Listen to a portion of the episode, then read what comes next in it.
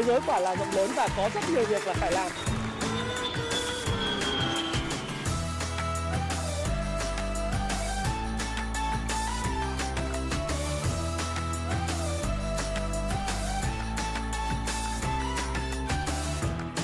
Hi, xin chào tất cả các bạn. Chào mừng các bạn đã quay trở lại với channel của Thái Phạm. Và 8 giờ tối ngày hôm nay thứ hai, như đã hứa với các bạn, chúng ta sẽ có với nhau về một cái chủ đề. Chủ đề này đó là ngày 13 tháng 6 nói về câu chuyện là cái bom nợ 230.000 tỷ trái phiếu doanh nghiệp đến hạn vào năm 2022 thì sẽ tác động như thế nào đến thị trường thì các bạn cũng biết rằng là à, tất cả các video của tôi đầu video đều có một tuyên bố trách nhiệm thì vui lòng đọc rất là nhanh thôi. Đó là video này của tôi mang ý kiến chủ quan của cá nhân Thái Phạm và Thái Phạm hoàn toàn có thể sai nhưng sẽ góp cho các bạn rất nhiều góc nhìn về vấn đề tài chính mà bạn quan tâm. Đây không phải là video khuyến nghị đầu tư, khuyên mua bán bất cứ một loại tài sản tài chính nào. Các bạn à, hãy xem, tham khảo và tự chịu trách nhiệm cho hành vi mua bán của mình bạn nhé. Chúng ta thấy rằng là tình hình trái phiếu doanh nghiệp hiện tại thì đang thu hút được rất là nhiều sự quan tâm của xã hội, của báo chí và của ờ, nói chung ờ, nhiều thành phần trong đó có các nhà đầu tư. Có những cái bài báo chẳng hạn như là 230.000 tỷ ờ, đến kỳ đáo hạn bom nợ có nguy cơ sắp nổ rồi nhiều doanh nghiệp phát hành trái phiếu gấp hàng chục lần vốn chủ sở hữu dù đang à, bị thua lỗ thì chúng ta đánh giá nhìn nhận nó như thế nào? Thì đầu tiên thì chúng ta cùng đến một cái bài báo đang vào ngày 8 tháng 6 năm 2022, cách đây vài hôm thôi trên báo Việt Nam Net à, thì bài báo này ghi rằng là 230.000 tỷ à, đến kỳ đáo hạn, bom nợ nguy cơ sắp nổ. Đây là một cái bài tít bài rất là mạnh. Và theo cái bài báo này Ờ, thì có viết một đoạn như thế này, tôi nghĩ là tôi đọc lại cái bài báo này bởi vì bài báo này có chứa rất là nhiều những cái thông tin quan trọng mà các bạn à, cần nắm bắt thông tin vào thời điểm hiện tại. Từ tháng 6 đến ờ, hết năm 2022, khối lượng đáo hạn của trái phiếu doanh nghiệp bất động sản tăng dần với hàng chục ngàn tỷ đồng mỗi tháng – trong khi các doanh nghiệp có tỷ lệ nợ cao bất thường, nếu bị đứt dòng tiền không thể trả thì bom nợ có nguy cơ nổ. Nín thở chờ đáo hạn. Theo Bộ Tài chính, quy mô thị trường trái phiếu doanh nghiệp tính đến cuối năm 2021 tương đương với 15% GDP. Tính ra vào khoảng 1,3 triệu tỷ đồng. Một con số rất là lớn phải không nào?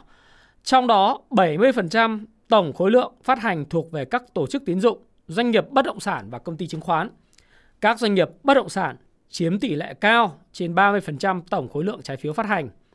Theo các công ty chứng khoán, trong 2 năm 2022-2023, trái phiếu doanh nghiệp đáo hạn có giá trị khoảng 540.000 tỷ đồng, chiếm 36% tổng lượng trái phiếu đang lưu hành. Riêng năm 2022 là 231.243 tỷ đồng, tập trung vào quý 4 là chủ yếu và ở nhóm doanh nghiệp bất động sản xây dựng. Đây là trái phiếu đến kỳ tất toán bắt buộc doanh nghiệp phải phát hành trả cả tiền gốc lẫn lãi cho nhà đầu tư. Dừng ở đây một chút.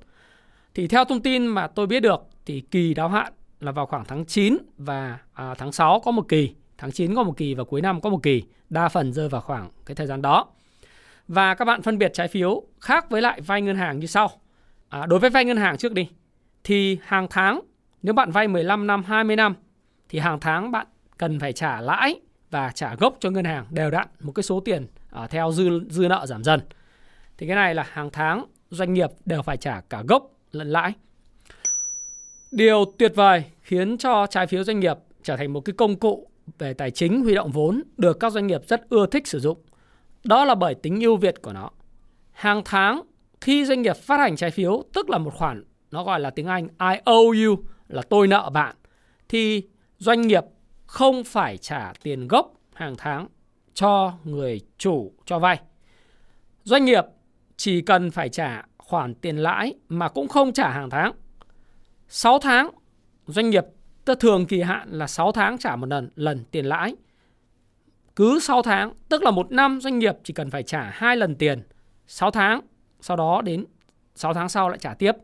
Và đến cuối kỳ đáo hạn của trái phiếu doanh nghiệp mới phải thanh toán cái nợ gốc à, đối với lại à, người chủ cho vay.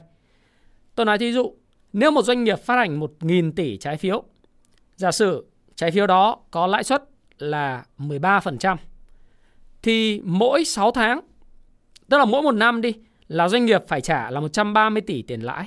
Bởi vì 1.000 tỷ nhân 13% là 1.000 tỷ, à, chúng ta nhân với 13% ra 130 tỷ tiền lãi. Nhưng cái điểm ưu việt nếu mà doanh nghiệp vay ngân hàng 1.000 tỷ thì cứ hàng tháng anh phải kiếm cái khoản tiền cả gốc lẫn lãi trả cho cái chi phí 13% đó.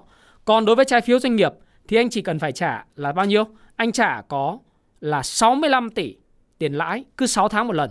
Và như vậy đối với dòng tiền của doanh nghiệp cái cách thức huy động bằng trái phiếu doanh nghiệp nó hiệu quả hơn rất nhiều và thuận lợi hơn cho doanh nghiệp rất nhiều trong việc là hoạch hoạch định cái dòng tiền kinh doanh hay hoạch định dòng tiền từ tài chính để trả cái lãi uh, trái phiếu. Tức là từ lúc anh phát hành trái phiếu cho đến lúc anh phải có nghĩa vụ trả nợ thì phải 6 tháng sau. Và 6 tháng sau anh không phải trả gốc, anh chỉ trả phần lãi là 65 tỷ. 6 tháng sau nữa anh lại trả 65 tỷ. 6 tháng sau nữa ông lại trả là 65 tỷ nếu giả sử trái phiếu có thời hạn là 3 năm thì trong 3 năm đó cứ 6 tháng một lần anh trả lãi. Còn đến cuối kỳ anh sẽ phải kiếm được 1.000 tỷ để trả cái phần gốc đã cho vay hoặc anh lại tiếp tục phát hành một lượng trái phiếu khác cho một cái người khác và người này anh dùng cái tiền của người khác phát hành anh trả cái phần gốc mà anh đã nợ của cái người mà anh đã phát hành trước đó cái D3 năm thì đó là cái cách vận hành của trái phiếu và tại sao trái phiếu lại được ưa chuộng bởi các doanh nghiệp vì nó không phải trả nợ, nợ gốc và lãi hàng tháng mà nó không ảnh hưởng đến dòng tiền hoạt động kinh doanh. Tôi đọc tiếp. Đây là một cái tựa đề và có hình minh họa là bong bóng trái phiếu doanh nghiệp có nguy cơ đổ vỡ. Sau những vụ lùm xùm vừa qua, các quan điểm về thị trường trái phiếu doanh nghiệp đang có xu hướng chuyển từ trạng thái cởi mở sang quản lý chặt chẽ, khiến trái phiếu doanh nghiệp phát hành riêng lẻ của các doanh nghiệp bất động sản giảm mạnh. Từ chiếm 50,9% khối lượng phát hành trong quý 1, trái phiếu bất động sản doanh nghiệp giảm chỉ còn 11,6% trong tháng 4 năm 2022. Niềm tin của nhà đầu tư vào trái phiếu doanh nghiệp cũng giảm mạnh, khiến việc phát hành gặp rất nhiều khó khăn. Và chính phủ đã yêu cầu giám sát thị trường trái phiếu doanh nghiệp do rủi ro vi phạm phát hành. Bộ Tài chính đang xây dựng khung pháp lý với điều kiện chặt chẽ hơn dành cho các tổ chức phát hành, đặc biệt là phát hành riêng lẻ. Ngân hàng nhà nước thì giám sát, kiểm tra các tổ chức tiến dụng đầu tư và trái phiếu doanh nghiệp, cung cấp dịch vụ bảo lãnh phát hành – Do đó, việc phát hành trái phiếu doanh nghiệp, đặc biệt là lĩnh vực bất động sản sẽ được kiểm soát, bị kiểm soát rất chặt chẽ sắp tới. Trong khi đó, Ngân hàng Nhà nước từng bước giảm tỷ lệ cho vay với lĩnh vực bất động sản, tăng trưởng tiến dụng cho lĩnh vực bất động sản từ 26% 2018 xuống còn 12% 2021 và sẽ còn giảm xuống 9 đến 10% 2022. Ngân hàng Nhà nước đã yêu cầu các ngân hàng giám sát chặt chẽ tín dụng và hạn chế cho vay đầu tư bất động sản.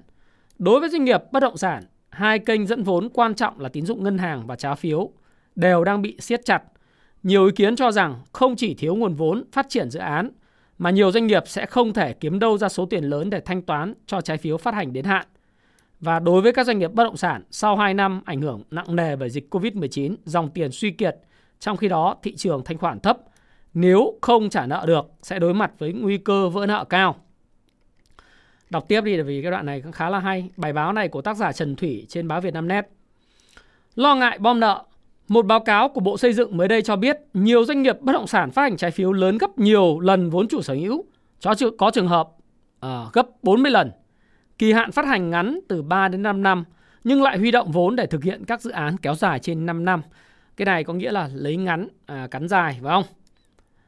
Bên cạnh đó, để đảm bảo tài sản đảm bảo cho trái phiếu doanh nghiệp là các dự án bất động sản được định giá không sát với thực tế cao hơn giá trị thực gây rủi ro cao. Thì cái này là Ủy ban Kinh tế Quốc hội cũng lo ngại trước một số doanh nghiệp phát hành trái phiếu với khối lượng lớn từ 5 lần trở lên so với vốn chủ sở hữu. Một số tổ chức phát hành là công ty chưa niêm yết, không phải là công ty đại chúng, có thời gian hoạt động ngắn, khó tìm thông tin về hoạt động kinh doanh và tình hình tài chính, không có trang web. Một số doanh nghiệp thì có kết quả kinh doanh lỗ hoặc tỷ suất lợi nhuận trên vốn chủ sở hữu thấp dưới 1%. Cái này là ROE, à, tỷ suất lợi nhuận trên vốn chủ sở hữu là ROE dưới 1%. Việc chuyển vốn huy động từ phát hành trái phiếu lòng vòng các doanh nghiệp khác sử dụng vốn sai mục đích rất đáng ngại. Xác định mối liên quan giữa doanh nghiệp còn hạn chế do thông tin về sở hữu rất khó tiếp cận. Đặc biệt là các doanh nghiệp không phải là công ty đại chúng, vì không phải là công ty đại chúng cho nên không có công bố thông tin. Trong trường hợp các doanh nghiệp mất khả năng thanh toán có thể dẫn đến mất vốn gốc, lãi trái phiếu của nhà đầu tư, tạo nên hiệu ứng dây chuyền trên thị trường trái phiếu doanh nghiệp. Điều này sẽ gây thiệt hại lớn cho những nhà đầu tư cá nhân. Số liệu của Bộ Tài chính cho thấy trên thị trường thứ cấp tỷ trọng mua của các nhà đầu tư cá nhân lên tới mức 19% tổng lượng phát hành. Tuy nhiên, Còn không ít những cá nhân mua trái phiếu doanh nghiệp với tư cách là nhà đầu tư góp vốn không đứng tên. Cùng với đó, nhiều ngân hàng, công ty chứng khoán mua trái phiếu doanh nghiệp rồi phân phối lại cho người dân thông qua mạng lưới của mình. Hoa hồng bảo lãnh phân phối lên tới 3 đến 5%, khiến nhiều ngân hàng, công ty chứng khoán đua nhau bán trái phiếu doanh nghiệp tới nhà đầu tư cá nhân, không phải là nhà đầu tư chuyên nghiệp ha. Cái này là mở ngoặc. Rất nhiều người dân khi gửi tiền tiết kiệm đều được nhân viên ngân hàng mời chào mua trái phiếu doanh nghiệp với lãi suất cao. Từ tháng 6 cho đến năm 20 hết năm 2022, mức độ đáo hạn của trái phiếu doanh nghiệp bất động sản tăng dần với hàng chục ngàn tỷ đồng mỗi tháng. Các doanh nghiệp bất động sản có tỷ lệ nợ cao bất thường, nếu bị đứt gãy dòng tiền không thể trả nợ thì bom nợ trong ngoặc kép có nguy cơ nổ. Giới chuyên môn lo ngại tăng trưởng nóng có thể gây ra nguy cơ những hậu quả khó lường. Thì à, tôi cũng giải thích các bạn sau khi chúng ta đọc xong cái bài báo của tác giả Trần Thủy trên Vietnamnet, có một cái bức tranh rất là rõ ràng về cái bom nợ 230.000 tỷ đến hạn năm 2022 phải thanh toán. Đến hạn là gì thì các bạn quay trở lại nói cái thí dụ mà tôi vừa rồi. Giả sử chúng ta phát hành, một cái doanh nghiệp bất động sản phát hành 1.000 tỷ trái phiếu doanh nghiệp, thì các, tại sao gọi là đến hạn? Là vì cách đây 3 năm họ đã phát hành 1.000 tỷ và bây giờ đến hạn hết 3 năm thì họ phải trả cái phần gốc 1.000 tỷ này cho những người sở hữu trái phiếu. Đấy là những cái trái chủ, phải không nào? Anh phải trả 1.000 tỷ. Bây giờ có nhiều cách để anh trả lại. Một là cái hoạt động kinh doanh của anh hiệu quả. Anh có thể bán những cái dự án căn hộ, những cái khu mà nhà đất, liền thổ hay là những cái dự án của anh để anh trả cái tiền uh, gốc mà anh đã vay. Còn tiền lãi thì 6 tháng một lần anh đã trả cho cái người uh, sở hữu cái trái phiếu rồi. Phải không nào? Đấy là cách đầu tiên. Cách thứ hai đó là gì? Anh vay ngân hàng. Anh uh, thế chấp tài sản để anh vay ngân hàng và anh có tiền để trả cái trái chủ đến hạn. Cách thứ ba mà các doanh nghiệp bất động sản mà thường huy động với cái lãi suất rất là cao và huy động gấp nhiều lần vốn chủ sở hữu đó là lại tìm một lại phát hành một cái gói trái phiếu doanh nghiệp khác cho một tổ chức tài chính hoặc một đối tượng khác. Giả sử phát hành tiếp 1.000 tỷ ở đâu đó, rồi chính dùng cái 1.000 tỷ này để trả cái nợ gốc đáo hạn. Thì trong thuật ngữ về tài chính, người ta gọi là đảo nợ. Điều này nó tiềm ẩn rất nhiều những nguy cơ và chúng ta có thể đọc một số những cái bài báo khác trên báo đại đoàn kết. Nhiều doanh nghiệp phát hành trái phiếu gấp hàng chục lần vốn chủ sở hữu. Và trong bài báo này vào ngày 2 tháng 6 lúc 14 giờ của tác giả Anh Ca thì có viết là công ty cổ phần đầu tư Golden Hill, công ty cổ phần đầu tư Tân Thành Long An, Vinaconex, công ty thương mại quảng cáo xây dựng địa ốc Việt, TNR Holding. Còn một cái bài báo nữa ở trên ờ, trang chủ của báo VN Economy à, là doanh nghiệp bất động sản phát hành trái phiếu gấp 47 lần vốn chủ sở hữu của tác giả Ánh Tuyết thì có một cái danh mục ở đây những cái công ty mà phát hành lớn rất nhiều so với lại vốn chủ sở hữu. Thí dụ như là công ty Osaka Garden này, vốn chủ sở hữu có 270 tỷ mà phát hành tới 7.700 tỷ.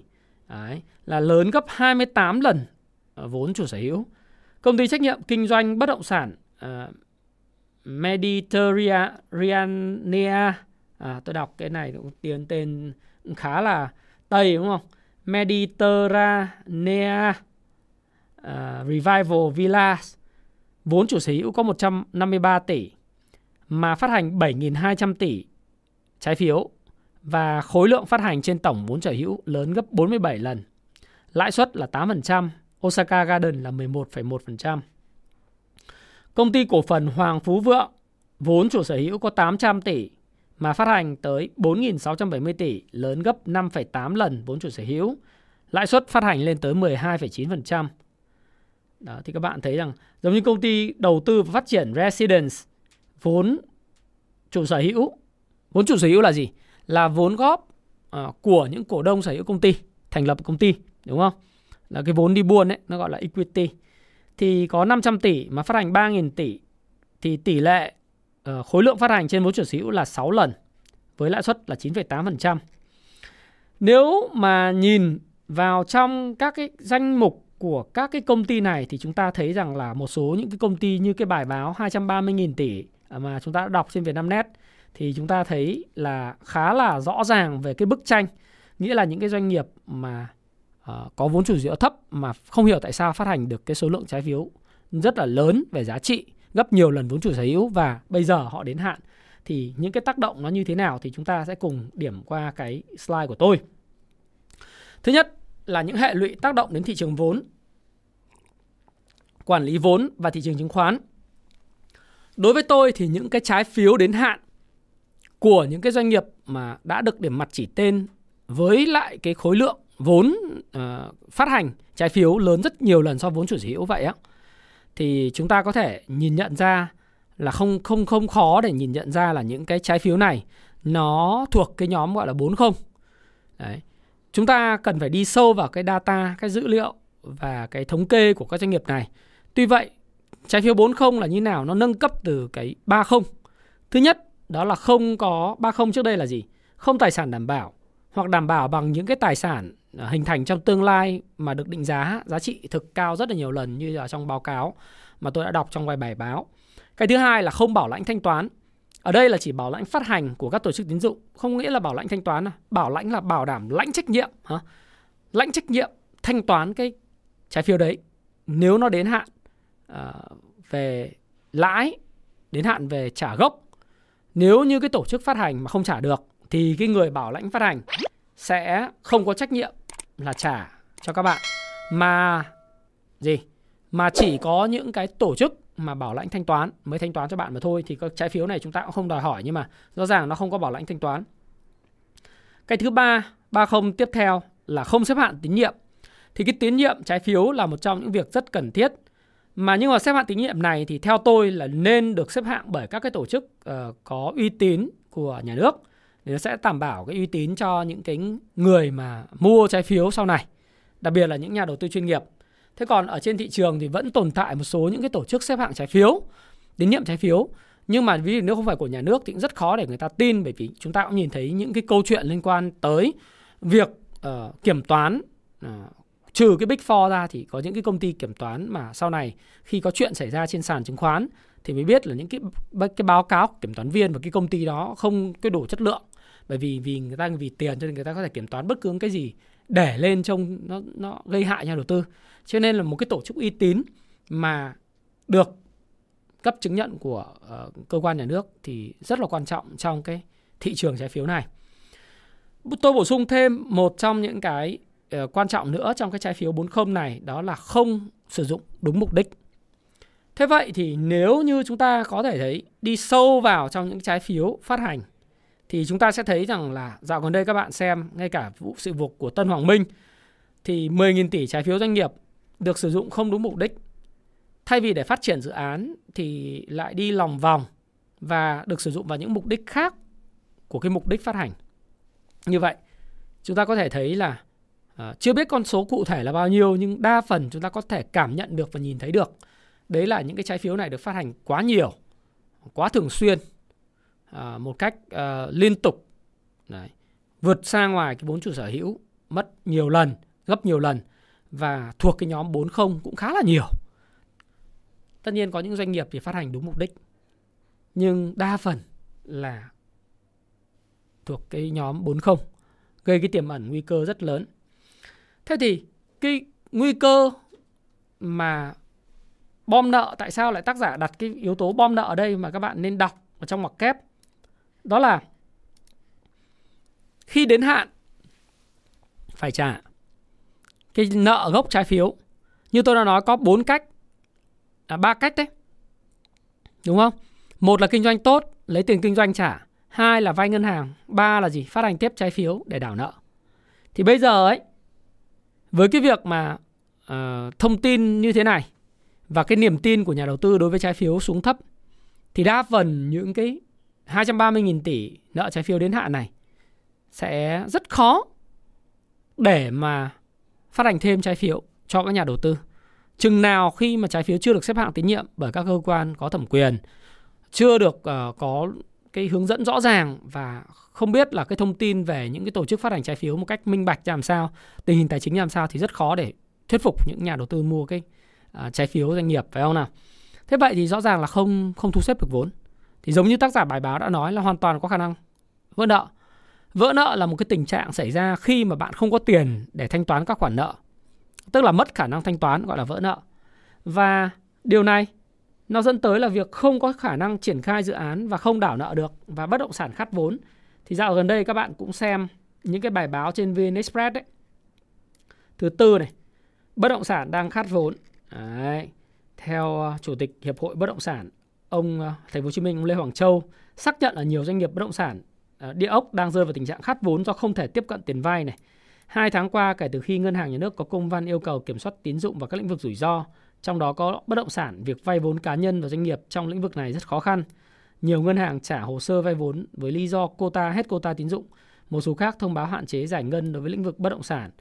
Cái này là à, hạn chế thôi. Thế còn chúng ta nhìn thấy trước mắt là những cái câu chuyện là bất động sản đối mặt với nhiều thách thức, cú sốc khát vốn, rồi ờ, nạn đầu cơ thổi giá, pháp lý đình trệ luật trồng chéo, giá nhà cao giao dịch thấp tức là thanh khoản kém, trong khi giá neo ở mức cao thì tôi nghĩ rằng là cái hệ lụy đầu tiên đó là cái vấn đề mà khát vốn, đặc biệt là cái bom nợ ở cái câu chuyện là anh không phát hành để đảo nợ được. Khi anh không phát hành để đảo nợ được, tức là anh đang nợ người khác đến hạn nhưng anh không có thể có cái nguồn khác thì giống như chúng ta cứ hình dung một cách nôm na như sau giả sử chúng ta là nhà đầu tư cá nhân à, chúng ta là cá nhân chúng ta vay bạn bè 100 triệu Đấy, chúng ta đến hạn hẹn là đến 3 tháng nữa trả nhưng mà 3 tháng chúng ta không làm ăn được chúng ta không có lương chúng ta không có kiếm được tiền bây giờ làm sao để trả nợ bằng bạn một chúng ta vay ngân hàng để chúng ta trả hai là chúng ta phải đi vay người khác để trả đúng không thì bây giờ anh vay người khác là khoản phát hành thêm phát hành mới cho cái nhà đầu tư uh, muốn mua sở hữu trái phiếu ấy thì nó không không không phát hành được bởi vì cái uy tín của mình xuống thấp. Với ai cũng nói rằng là cái cái anh này anh ấy hành nợ thế anh có trả được đâu đừng cho anh vay. Đấy thì chúng ta không tiếp cận được các cái nguồn tiền để trả cái 100 triệu đó thì bây giờ chỉ có nước chúng ta vay ngân hàng thôi. Hoặc không thì bây giờ ờ, chúng ta nói với lại những cái người cầm 100 triệu thôi thôi nhà tôi giờ có cái tivi có tủ lạnh anh đến anh xem anh có lấy được cái gì anh lấy tôi ờ, không có tiền trả anh nữa thì bất động sản à, các doanh nghiệp mà phát hành quá nhiều nó cũng thế. Thế thì bây giờ à còn một cách nữa. Đó là một số doanh nghiệp không sử dụng đúng mục đích là đem tiền phát hành trái phiếu đem lên uh, trên sàn chứng khoán để mà giao dịch mua bán cổ phiếu. Thì bây giờ là khi mà một số chuyện gì xảy ra nếu mà các nhà đầu tư bây giờ đổ xô đi là gọi là thanh lý cái trái phiếu đến hạn. Ví dụ tôi giờ trước tôi cho vay anh 3 năm rồi thôi tôi, tôi, tôi, tôi trả lại anh tôi cũng cho anh vay nữa thì sao? Thì buộc là anh phải là gì? Anh phải huy động nguồn lực như tôi nói từ ngân hàng hoặc là vay của người khác, bây giờ rất khó rồi. Ngân hàng không được hết zoom, vay người khác cũng không được. Thì bây giờ hai nữa, bây giờ anh còn tài sản gì? Anh còn đất đai gì không? Cái tài sản đảm bảo anh bán đi, sẽ có người mua, thanh lý giá rẻ hơn. Hoặc là bây giờ anh xem trước đây anh sử dụng cái tiền tôi anh lên sàn đầu tư, mua bán cổ phiếu này kia thì anh phải bán hết cái cổ phiếu của anh, đầu tư đi để lấy tiền trả cho tôi. Do đó thì nó có một hệ lụy liên quan chuyện là bán lan tràn cái tài sản sang cổ phiếu đất đai và những thứ có giá khác. Và để tránh cái trường hợp là nhà đầu tư đến đòi mà không có tiền. Thì có thể là gì? Đợt vừa rồi nó cũng có những cái uh, nghe một vài thông tin là việc hết cái hạn mức tín dụng thì nó cũng cũng có liên quan tới cái câu chuyện là một số các tổ chức tài chính họ cũng phải mua lại những trái phiếu đến hạn uh, sớm hơn. Đấy. tức là một số chưa đến hạn nhưng mà nhà đầu tư muốn bán trở lại thì giờ anh phải đứng ra anh gom anh phải gom lại để trả lại tiền nhà đầu tư thì cái đó nó sẽ tạo ra cái chuyện là uh, zoom nó nó bị cạn đi. Zoom tín dụng nó bị cạn đi. Thế thì đây là những cái tác động mà lan truyền và tôi đã nói với bạn rất là nhiều lần về cái bình thông nhau giữa cái bất động sản chứng khoán và ngân hàng. Nó là bình thông nhau. Nếu như một cái kênh mà nó bị nghẽn hoặc là nó đòi hỏi cái nguồn vốn lớn trong một khoảng thời gian như là bất động sản với vấn đề trái phiếu thì cái kênh về uh, chứng khoán và cái kênh về về ngân hàng để hút tiền ấy nó cũng sẽ bị tắc nó cũng sẽ sẽ bị hút về. Nó là bình thông nhau phải cân đó ba cái bình thông nhau để nó có ảnh hưởng lan. Và có thể một phần để chúng ta cũng lý giải được tại sao cái đợt vừa rồi chứng khoán lại bị bán cái những cái cổ phiếu bất động sản. Rồi chúng ta cũng thấy rằng là một số nhóm cổ phiếu trụ bị bán mạnh như vậy là bởi vì có một số tổ chức là đem cái tiền à, mua trái phiếu à, huy động trái phiếu lên đầu cơ tài chính. Thì bây giờ anh phải bán để trả tiền cho người ta dẫn đến cái chuyện là à, có thể có thể sẽ có cái chuyện là là bán lan tràn như vậy. Thì đấy là cái điều mà hệ lụy. Chúng ta thấy trước mắt chúng ta đã nhìn thấy.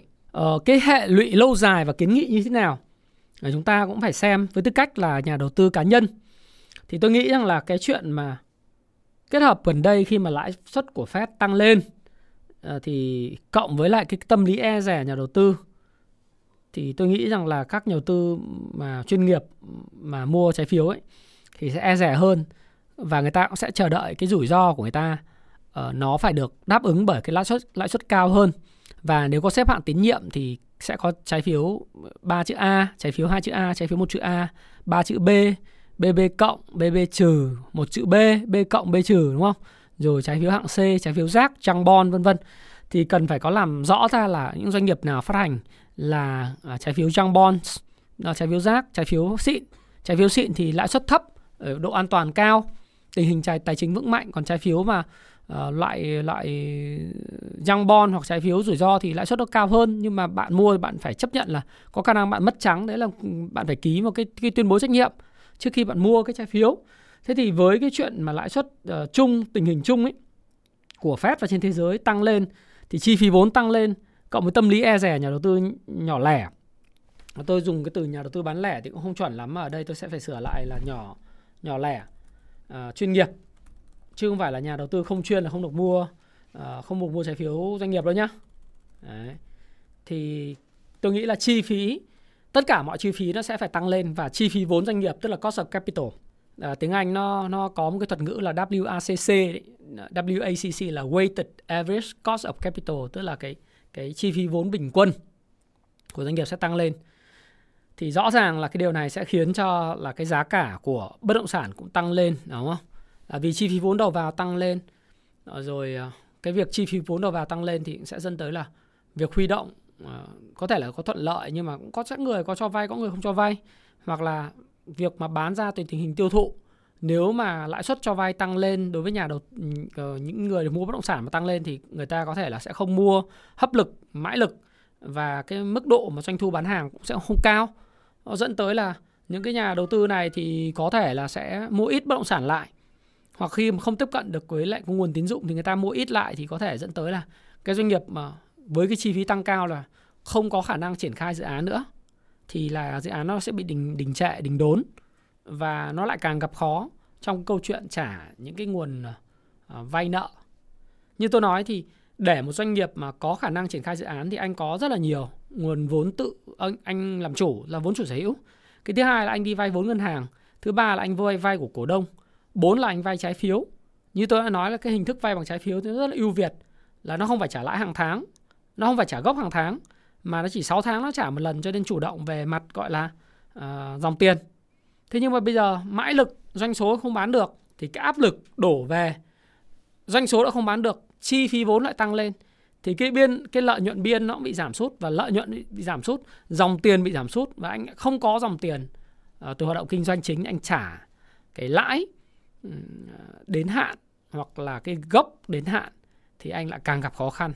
Và cái cái việc đó nó sẽ khiến cho chúng ta thấy rằng là cái chi phí vốn doanh nghiệp bất động sản tăng lên. Đấy là về mặt hệ lụy lâu dài nhưng nó cũng có một cái điểm tích cực. Đó là uh, những cái doanh nghiệp nào mà làm ăn tốt đấy những doanh nghiệp nào mà làm ăn tốt và có cái lợi thế về cái quỹ đất sạch, chi phí rẻ, thì anh ấy có thể cạnh tranh bằng cách là anh ấy, vì vì cái cái sức cầu nó yếu, bây giờ giá cả trên cao sức cầu rất yếu, nhưng vẫn có những người ờ, nhà đầu tư người ta cầm tiền mặt nhiều, làm sao thu hút được những người đó mua sản phẩm của mình. Thì những cái doanh nghiệp mà có tình hình tài chính tốt, mặc dù là có vay nợ trái phiếu thì người ta sẽ hạ giá các cái sản phẩm bất động sản. Rồi trước đây người ta lời lợi nhuận dòng nó là 48% thì bây giờ người, lợi nhuận dòng người ta chỉ còn giả sử 30% để mà người ta giảm giá bán của sản phẩm căn hộ hoặc là nhà phố liền thổ đi giảm xuống. Dẫn tới ào ạt những cái nhà đầu tư thấy rẻ lại bắt đầu mua lại thì người ta đóng cái dòng tiền mạnh vào. Lúc đấy bán được sản phẩm doanh thu tăng lên đúng không? Đấy anh lại có thêm dòng tiền từ hoạt động kinh doanh chính anh trả những cái anh dùng tiền từ hoạt động kinh doanh để anh trả đi những cái trái phiếu mà đến hạn từ dòng dòng tiền từ hoạt động tài chính. Thí dụ như thế thì nó cũng là cái hệ lụy mà đối với doanh nghiệp mà yếu thì chi phí vốn tăng cao doanh thu khó và nó sẽ bị thâu tóm bởi những doanh nghiệp mà có tình hình tài chính vững mạnh hơn. À, thì cái đấy là tôi nghĩ là nó vừa có hại nhưng về mặt lâu dài đối với lại người đầu tư và các nhà đầu tư nói chung và người dân thì nó có lợi. Nó sẽ thanh lọc những doanh nghiệp làm ăn không có tốt mà để những doanh nghiệp có tình hình tài chính vững mạnh có khả năng triển khai dự án nhanh chóng biến cái tài sản đang xây dựng sở giang trở thành những cái tài sản mà có thể bán được à, bán ngay được cho người tiêu dùng và thu hút được những cái nhà đầu tư mà có thể bỏ đóng tiền mình hàng tháng. Những người có tiền hoặc những người có dòng tiền ổn định đóng thì lâu dần thì tôi nghĩ là nó chỉ ảnh hưởng lâu dài ngắn hạn thôi còn sẽ lâu dài những cái doanh nghiệp mà tốt sẽ trường tồn bởi vì tôi tin rằng là thị trường trái phiếu doanh nghiệp là cái thành phần quan trọng của thị trường tài chính. Và đây là cái nguồn thu hút vốn hiệu quả của doanh nghiệp. Nó với chi phí hợp lý và đảm bảo được cái dòng tiền nó nó nó chủ động. Tuy vậy thì cần phải kiểm soát tốt hơn là vì những như tôi nói, hãy để cho những doanh nghiệp mà lành mạnh, có tài chính hiệu quả được tiếp tục phát hành ờ, được thứ nhất xếp hạng.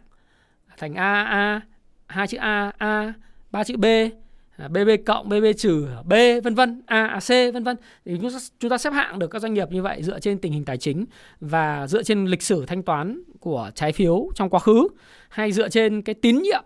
À, nếu bạn nào sử dụng cái vốn vay ngân hàng các bạn sẽ hiểu gọi là cái cái cái bank trust tức là cái cái niềm tin cái tín nhiệm bank credit hay là cái tín tín nhiệm ờ, của bạn.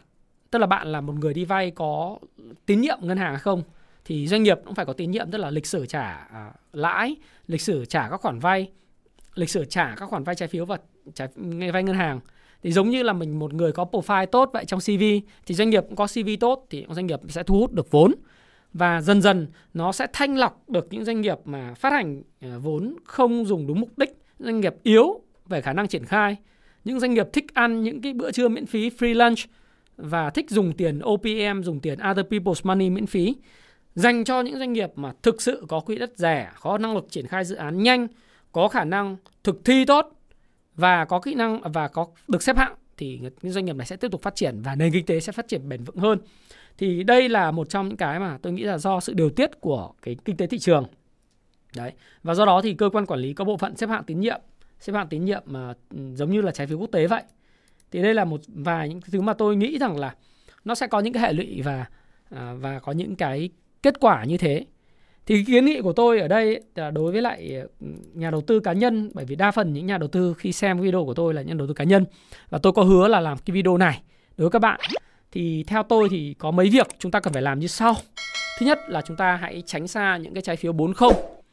À, thậm chí là nếu thêm một không nữa là thêm một cái không về không có thông tin rõ ràng, thông tin tù mù kém minh bạch về à, lợi nhuận doanh nghiệp, tỷ tỷ lệ nợ trên vốn chủ sở hữu, các khoản nợ dài hạn, những cái ờ, báo cáo trái phiếu mà rõ ràng về những cái thông tin liên quan đến khả năng thanh toán doanh nghiệp các cái sự diện khả ừ, các dự án huy động để triển khai làm gì đấy là những thông tin phải có cái thông tin rõ ràng.